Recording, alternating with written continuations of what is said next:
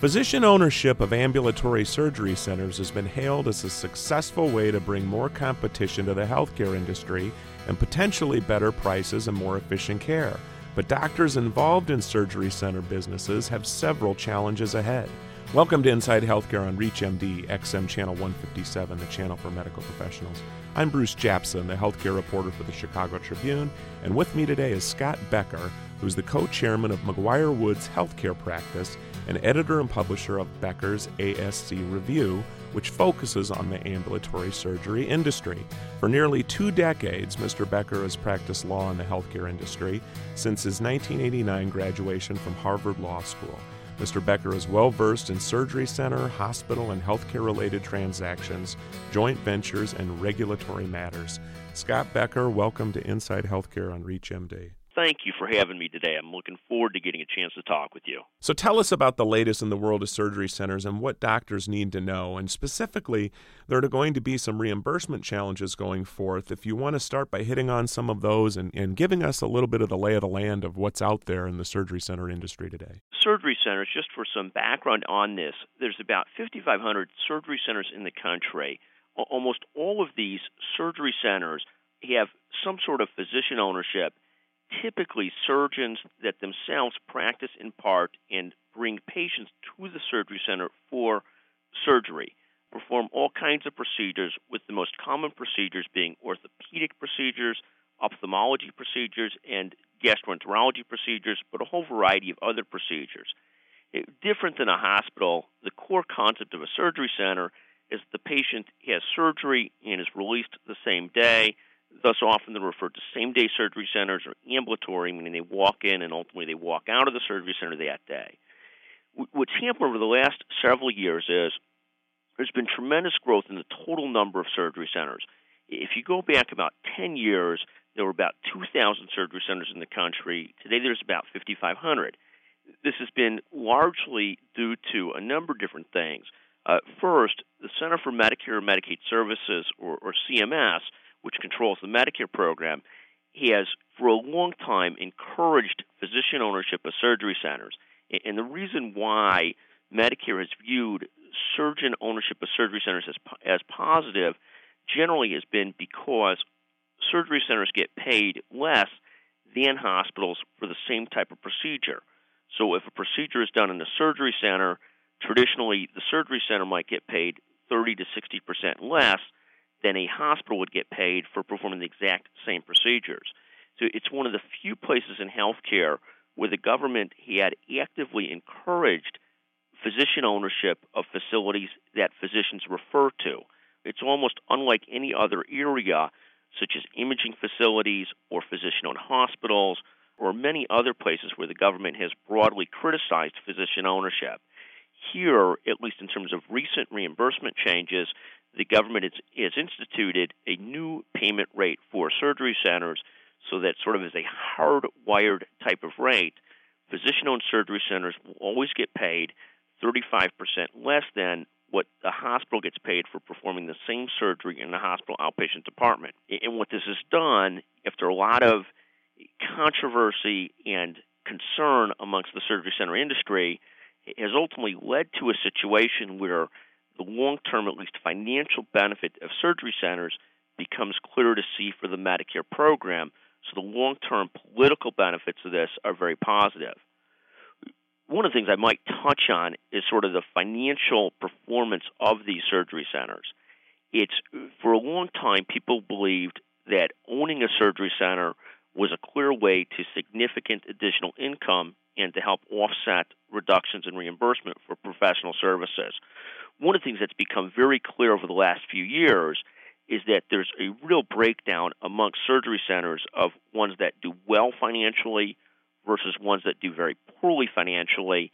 And as people look at the financial implications of surgery centers, at least to physicians who own them, there's become, clearer and clearer, types of rules that help to indicate whether you're going to end up doing well financially with the surgery center or poorly with the surgery center, and it goes a little bit to the question Bruce asked about reimbursement. Well, actually, that's interesting because, you know, the surgery center business, I mean, you're talking 5,500 surgery centers, and if you look at the Medicare program, as you say, this is an area where you would think the Medicare program could save some money. Is that going to change? I mean, and if I were a surgeon out there and I wanted to start a surgery center, could I still get in on this as easy as it was before? Or do you see the growth continuing? Or is Medicare, which doctors know are starting to tighten the screws a little bit in their offices, is that going to happen here? I think from a Medicare perspective, the surgery center picture is becoming clearer and remains,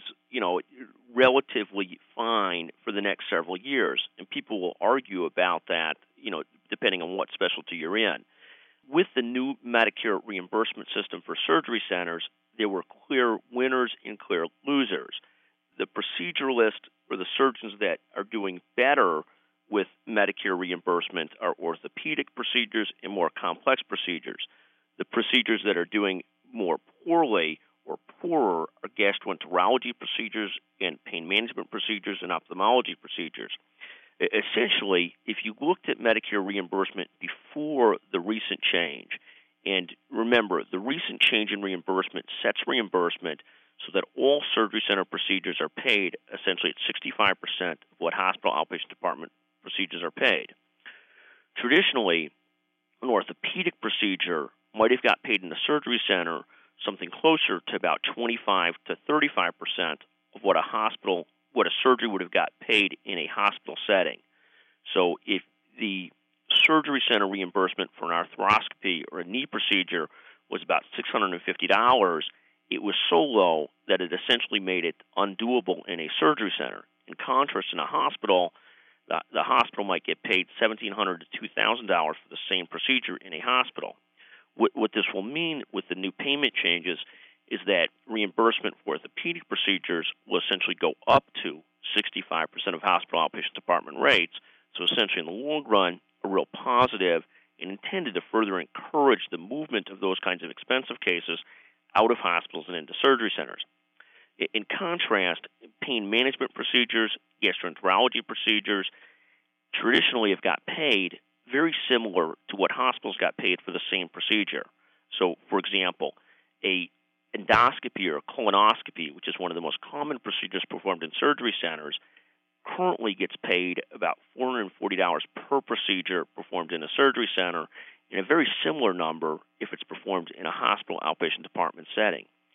With the new payment rate changes, shifting this to getting paid at 65% of hospital payment rates, and this is a system that, just as a further clarification, is ramped in over a 4-year period. What this means is that within 4 years, a colonoscopy, instead of getting paid the $430 to $440 it gets paid now, will get paid closer to $380 to $390. So it essentially dictates certain winners and losers, winners being more complex, higher acuity procedures, losers being, you know, more simple procedures that are currently reimbursed closer to what hospitals are reimbursed for the same procedures. If you're just joining us or if you've just tuned in, you're listening to Inside Healthcare on ReachMD XM 157, the channel for medical professionals. We're talking today about the surgery center business with Scott Becker. He is the co-chairman of the healthcare practice at McGuire Woods, and he joins us today from his offices in Chicago, where he also is the editor and publisher of Becker's ASC Review, and he has the pulse on the ambulatory surgery center business, and we've been talking about Medicare reimbursement and changes, and there have been some winners and losers for surgeons who want to get in this business. But I would also like to shift gears, if I could, a little bit and see, you know, how is the private payer reimbursement for surgery center? Because, as you say, this business boomed because surgery centers would get paid a lot less because they're moving people to an outpatient setting, and you would think that the private payers would love that. I mean, is that still the case for doctors who are looking to get into this business? And that's a great question. What's really happened with surgery centers, like with so many other parts of medicine, is people get by with their Medicare patients, do poorly with their Medicaid patients, but essentially either do terrific or do poorly based on how well they get paid by commercial payers. And the importance of the commercial payers differs based on specialty. For orthopedics, where only a small percentage is Medicare-driven, very important. For ophthalmology, where 80% is cataract-related surgery and Medicare-driven, less important. But for the vast majority of surgery centers, how commercial payers pay you in your area drives how well your surgery center does. What's happened over the last several years, rather than commercial payers embracing surgery centers like Medicare has, they've been much more resistant. And they've been resistant for at least two principal themes. The first theme is that there's often a belief in healthcare that, unlike in other markets, supply drives demand. And so there's often a view, and payers have taken this position very aggressively with imaging, essentially that the more imaging facilities you put up, the more images will be done, whether needed or not. With surgery centers, there's plenty of places around the country where it just is simply very hard for a surgery center to get a contract to serve patients of a payer. And it's either driven because the payer believes just the more providers we're working with, the more trouble we're going to have, regardless of more access and choice, positives. The second thing being, in many situations, of the total insurer's budget, a small ultimate percentage of the whole budget goes to outpatient surgery. A large percentage of the budget goes one way or another to hospitals and for various different pieces of the dollar that have to be paid through the hospital as the supplier. And so what this has led to is hospitals having a lot of leverage with insurance companies to say, sure, a surgery center could save you 10% on that piece of your business, but that piece of your business is only 3% of your total cost, and we as the hospital represent 25 to 30%. So any benefit you get from sending more of your patients through a surgery center is going to be offset by the fact that we're going to be much tougher with our pricing with you, with the insurance company. So, is the surgery center business, is it still a good business for people to get into, for docs out there? I suppose if we get a health insurance benefit or universal health care coverage and more money, then it would be. Well, and I'm not sure that's the case, because what really happens is, like so many businesses, there's only two things that drive or define revenues in surgery centers. It's number of cases and reimbursement per case. It's like anything else. There could be 6 surgery centers in 2 blocks, but if you've got the right physicians with the right case numbers, you could readily open up a 7th one, 2 doors away and do fine, if they've got the right number of cases and the right reimbursement per case. Well, I would like to thank Scott Becker, who's been our guest. I'm Bruce Japsen of the Chicago Tribune. I've been your host on Inside Healthcare on ReachMD XM 157, the channel for medical professionals. We welcome your comments and questions through our website at ReachMD.com, which now features our entire medical show library in on-demand podcasts. And I want to thank you today for listening.